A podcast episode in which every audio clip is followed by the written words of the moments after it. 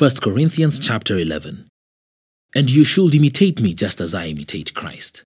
I am so glad that you always keep me in your thoughts and that you are following the teachings I passed on to you. But there is one thing I want you to know the head of every man is Christ, the head of the woman is man, and the head of Christ is God. A man dishonors his head if he covers his head while praying or prophesying. But a woman dishonors her head if she prays or prophesies without covering on her head, for this is the same as shaving her head. Yes, if she refuses to wear a head covering, she should cut off all her hair. But since it is shameful for a woman to have her hair cut or her head shaved, she should wear a covering. A man should not wear anything on his head when worshipping, for man is made in God's image and reflects God's glory, and woman reflects man's glory. For the first man didn't come from woman, but the first woman came from man. And man was not made for woman, but woman was made for man. For this reason, and because the angels are watching, a woman should wear a covering on her head to show she's under authority. But among the Lord's people, women are not independent of men, and men are not independent of women. For although the first woman came from man, every other man was born from a woman, and everything comes from God. Judge for yourselves. Is it right for a woman to pray to God in public without covering her head? Isn't it obvious that it's disgraceful for a man to have long hair? And isn't long hair a woman's pride and joy? For it has been given to her as a covering. But if anyone wants to argue about this, I simply say that we have no other custom than this, and neither do God's other churches. But in the following instructions, I cannot praise you, for it sounds as if more harm than good is done when you meet together. First, I hear that there are divisions among you when you meet as a church, and to some extent I believe it. But of course, there must be divisions among you so that you who have God's approval will be recognized. When you meet together, you're not really interested in the Lord's Supper, for some of you hurry to eat your own meal without sharing with others. As a result, some go hungry while others get drunk. What? Don't you have your own homes for eating and drinking? Or do you really want to disgrace God's church and shame the poor? What am I supposed to say? Do you want me to praise you? Well, I certainly will not praise you for this. For I pass on to you what I received from the Lord Himself. On the night when He was betrayed, the Lord Jesus took some bread and gave thanks to God for it. Then He broke it into pieces and said, This is my body which is given for you. Do this in remembrance of me. In the same way, He took the cup of wine after supper, saying, This cup is the new covenant between God and His people, an agreement confirmed with my blood. Do this in remembrance of me as often as you drink it. For every time you eat this bread and drink this cup, you are announcing the Lord's death until he comes again. So, anyone who eats this bread or drinks this cup of the Lord unworthily is guilty of sinning against the body and blood of the Lord. That is why you should examine yourself before eating the bread and drinking the cup.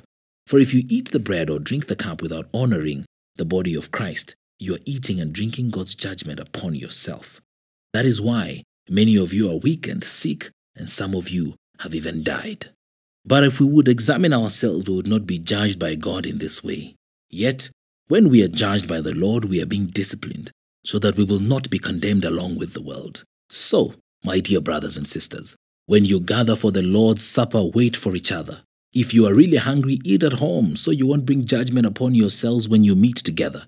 I'll give you instructions about the other matters after I arrive.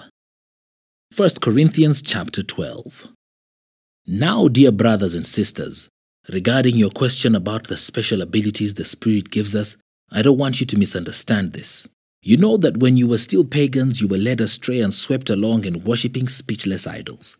So I want you to know that no one speaking by the Spirit of God will curse Jesus, and no one can say Jesus is Lord except by the Holy Spirit. There are different kinds of spiritual gifts, but the same Spirit is the source of them all. There are different kinds of service, but we serve the same Lord. God works in different ways, but it is the same God who does the work in all of us. A spiritual gift is given to each of us so we can help each other. To one person, the Spirit gives the ability to give wise advice. To another, the same Spirit gives a message of special knowledge. The same Spirit gives great faith to another, and to someone else, the one Spirit gives the gift of healing. He gives one person the power to perform miracles and another the ability to prophesy. He gives someone else the ability to discern whether a message is from the Spirit of God or from another spirit. Still, another person is given the ability to speak in unknown languages. While another is given the ability to interpret what is being said, it is the one and only Spirit who distributes all of these gifts. He alone decides which gift each person should have. The human body has many parts, but the many parts make up one whole body. So it is with the body of Christ. Some of us are Jews, some are Gentiles, some are slaves, and some are free. But we have all been baptized into one body by one Spirit, and we all share the same Spirit. Yes, the body has many different parts, not just one part. If the foot says, I'm not part of the body because I'm not a hand, that does not make it any less a part of the body. If the ear says, I am not part of the body because I'm not an eye, would that make it any less a part of the body? If the whole body were an eye, how would you hear? Or if your whole body were an ear, how would you smell anything? But our bodies have many parts, and God has put each part just where He wants it. How strange a body would be if it had only one part. Yes, there are many parts, but only one body. The eye can never say to the hand, I don't need you. The head can't say to the feet, I don't need you. In fact, some parts of the body that seem weakest and least important are actually the most necessary. And the parts we regard as less honorable are those we clothe with the greatest care. So, we carefully protect those parts that should not be seen. While the more honorable parts do not require this special care, so God has put the body together such that extra honor and care are given to those parts that have less dignity. This makes for harmony among the members, so that all the members care for each other. If one part suffers, all the parts suffer with it. And if one part is honored, all the parts are glad. All of you together are Christ's body, and each of you is part of it. Here are some of the parts God has appointed for the church. First are apostles. Second are prophets. Third are teachers. Then those who do miracles those who have the gift of healing, those who can help others, those who have the gift of leadership, those who speak in unknown tongues. Are we all apostles? Are we all prophets? Are we all teachers? Do we all have the power to do miracles? Do we all have the gift of healing? Do we all have the ability to speak in unknown languages? Do we all have the ability to interpret unknown languages? Of course not. So you should earnestly desire the most helpful gifts. But now, let me show you a way of life that is best for all. 1 Corinthians 13. If I could speak all the languages of earth and of angels, but didn't love others, I would only be a noisy gong or a clanging cymbal.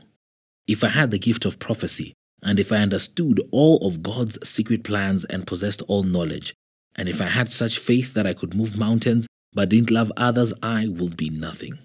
If I gave everything I have to the poor and even sacrificed my body, I could boast about it, but if I didn't love others, I would have gained nothing. Love is patient and kind. Love is not jealous or boasting or proud or rude. It does not demand its own way, it's not irritable, and it keeps no record of being wronged.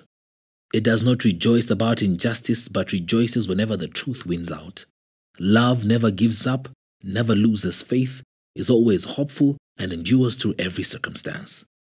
Prophecy and speaking in unknown languages and special knowledge will become useless, but love will last forever. Now, our knowledge is partial and incomplete, and even the gift of prophecy reveals only part of the whole picture. But when the time of perfection comes, these partial things will become useless. When I was a child, I spoke and thought and reasoned as a child. But when I grew up, I put away childish things. Now we see these things imperfectly, like puzzling reflections in a mirror, but then we will see everything with perfect clarity. All that I know now is partial and incomplete, but then I will know everything completely, just as God now knows me completely. Three things will last forever faith, hope, and love, and the greatest of these is love. 1 Corinthians chapter 14. Let love be your highest goal. But you should also desire the special abilities the Spirit gives, especially the ability to prophesy. For if you have the ability to speak in tongues, you will be talking only to God, since people won't be able to understand you. You will be speaking by the power of the Spirit, but it will all be mysterious. But one who prophesies strengthens others, encourages them, and comforts them. A person who speaks in tongues is strengthened personally, but one who speaks a word of prophecy strengthens the entire church.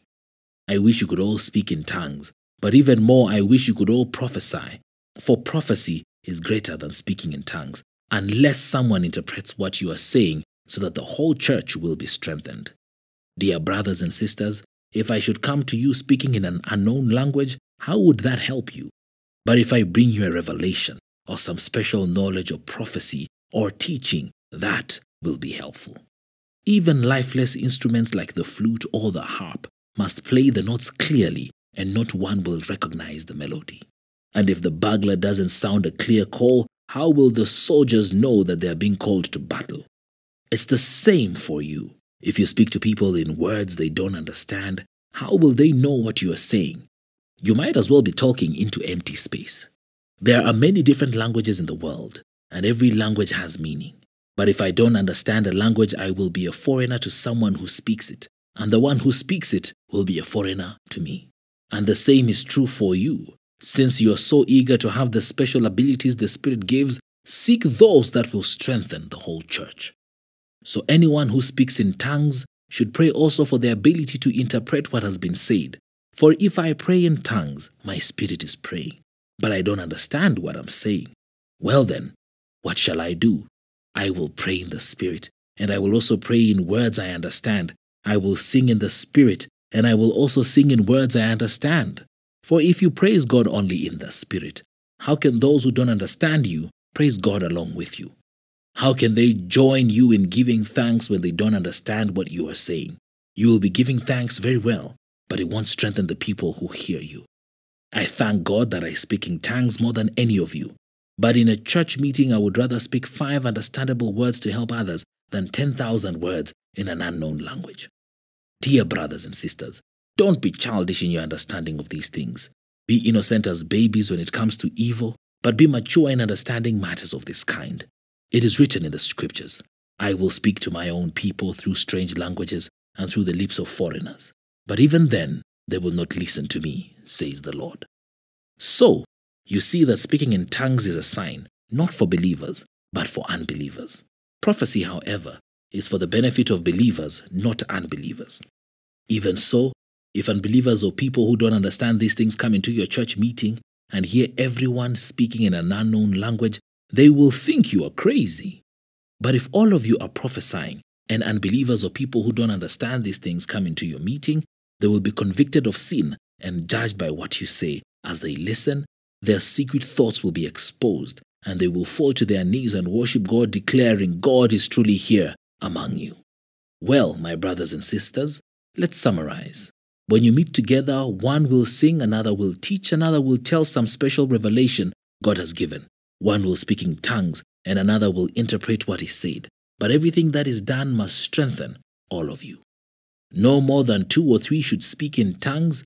They must speak one at a time, and someone must interpret what they say. But if no one is present who can interpret, they must be silent in your church meeting and speaking tongues to God privately. Let two or three people prophesy and let the others evaluate what is said.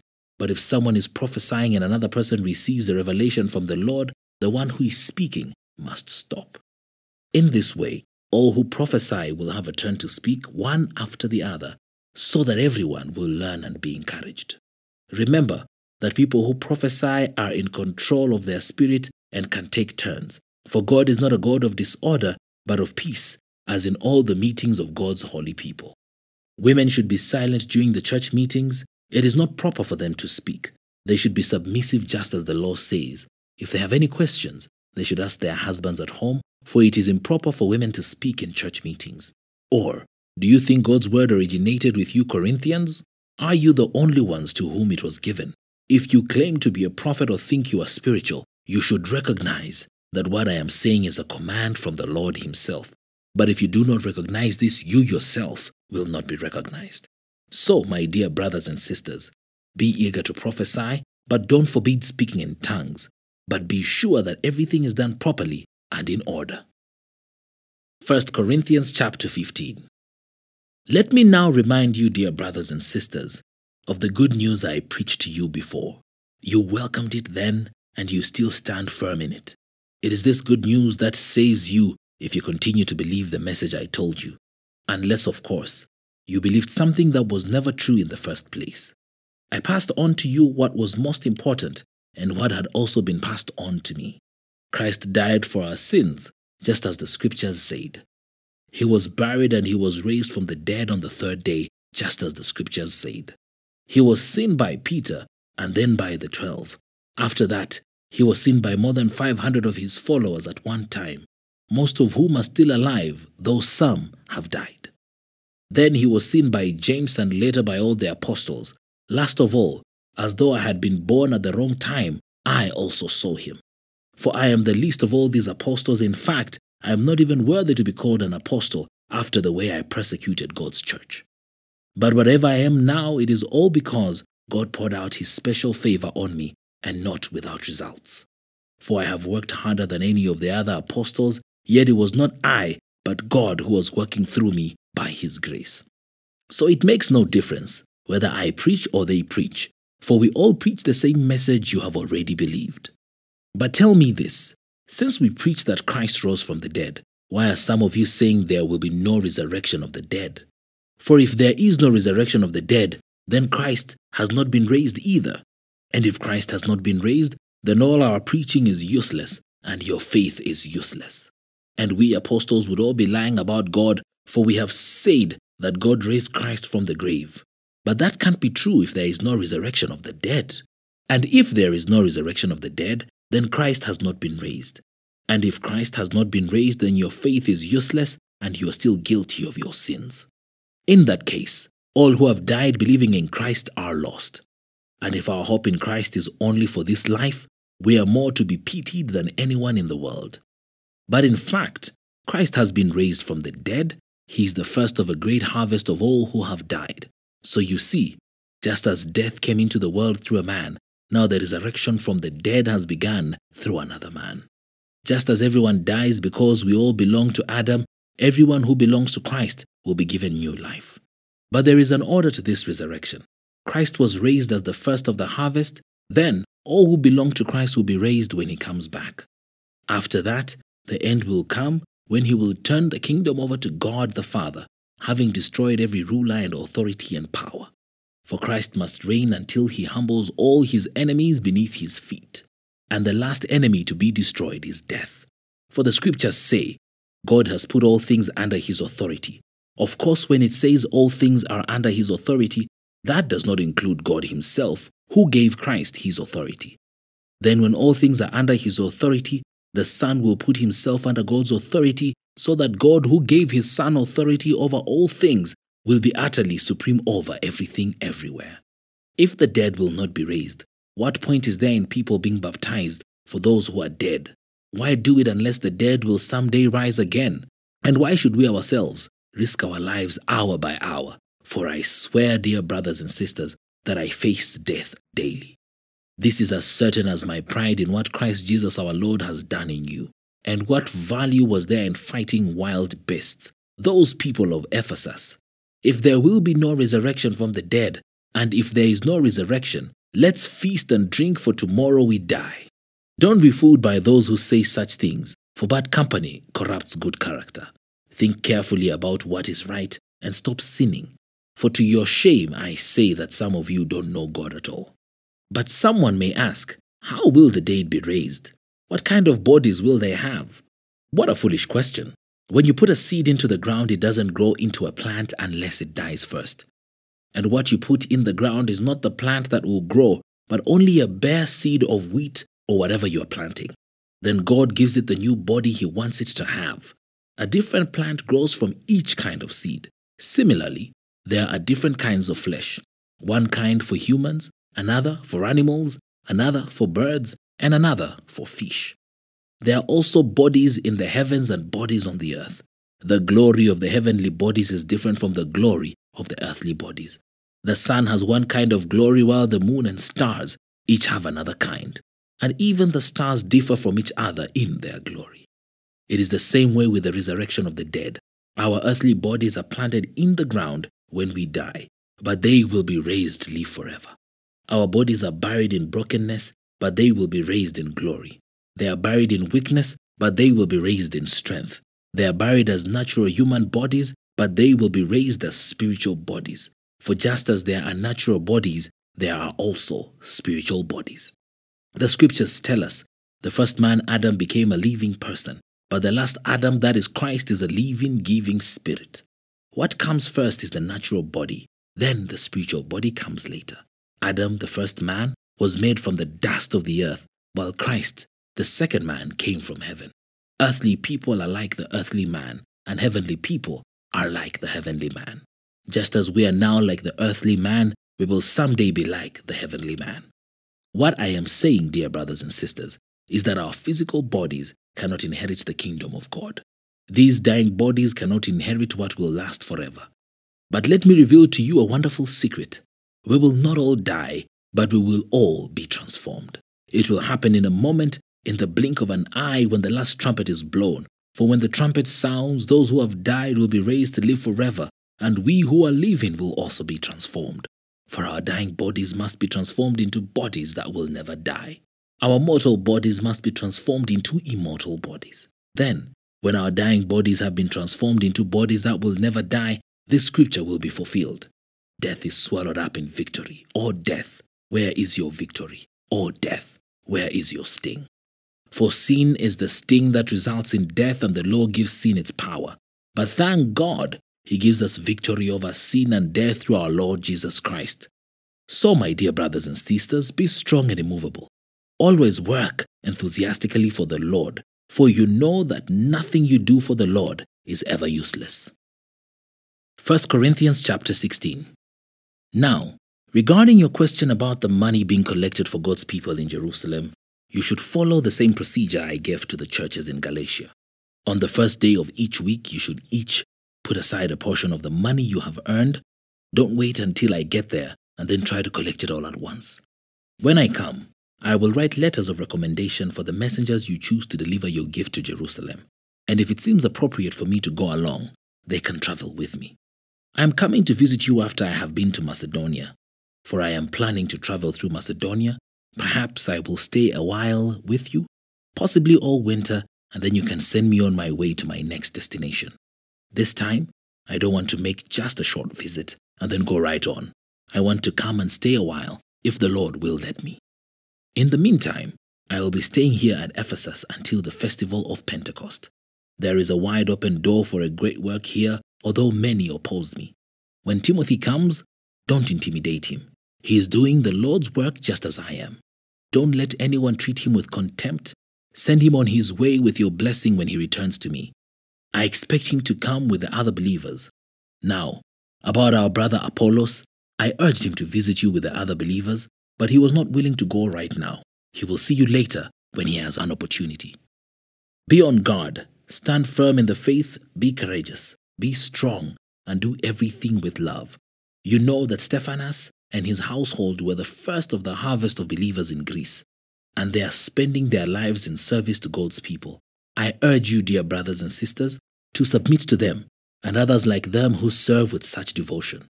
I am very glad that Stephanas, Fortunatus, and Achaicus have come here. They have been providing the help you weren't here to give me. They have been a wonderful encouragement to me as they have been to you. You must show your appreciation to all who serve so well. The churches here in the province of Asia send greetings in the Lord as do Aquila and Priscilla, and all the others who gather in their home for church meetings. All the brothers and sisters here send greetings to you. Greet each other with a sacred kiss. Here is my greeting in my own handwriting, Paul. If anyone does not love the Lord, that person is cursed. Our Lord come. May the grace of the Lord Jesus be with you. My love to all of you in Christ Jesus.